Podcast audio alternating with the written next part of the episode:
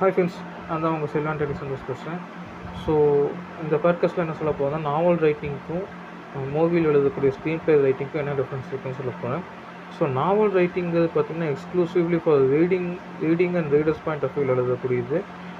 Screen play writing பார்த்திங்கன்னா நீங்கள் நம்ம வியூவர்ஸ் வாட்ச் பண்ணுறதுக்கான பாயிண்ட் ஆஃப் வியூ எழுதக்கூடியது. ரெண்டுக்கு என்ன டிஃப்ரென்ஸ்னால் ரீடிங் பாயிண்ட் ஆஃப் வியூவில் பார்த்திங்கன்னா ரீடர்ஸ்க்கு வந்து அந்த டெக்ஸ்ட் மட்டும் இருந்தால் போதும். அவங்க க்ரியேட்டிவாக அவங்க அந்த ஸ்டோரிக்குள்ளே இன்வால்வ் ஆகிடுவாங்க அது மூலமாக அவங்களுக்கு க்ரியேட்டிவிட்டியும் வளரும். இதே நீங்கள் மூவிஸில் பார்த்தீங்கன்னா அப்படி எழுத முடியாது. மூவிஸில் வந்து நம்மளாம் அந்த க்ரியேட்டிவிட்டி எல்லாத்தையும் காட்டணும் அந்த ஸ்டோரியில் என்ன இருக்குன்னு விஷுவலைஸ் பண்ணி காட்டணும்.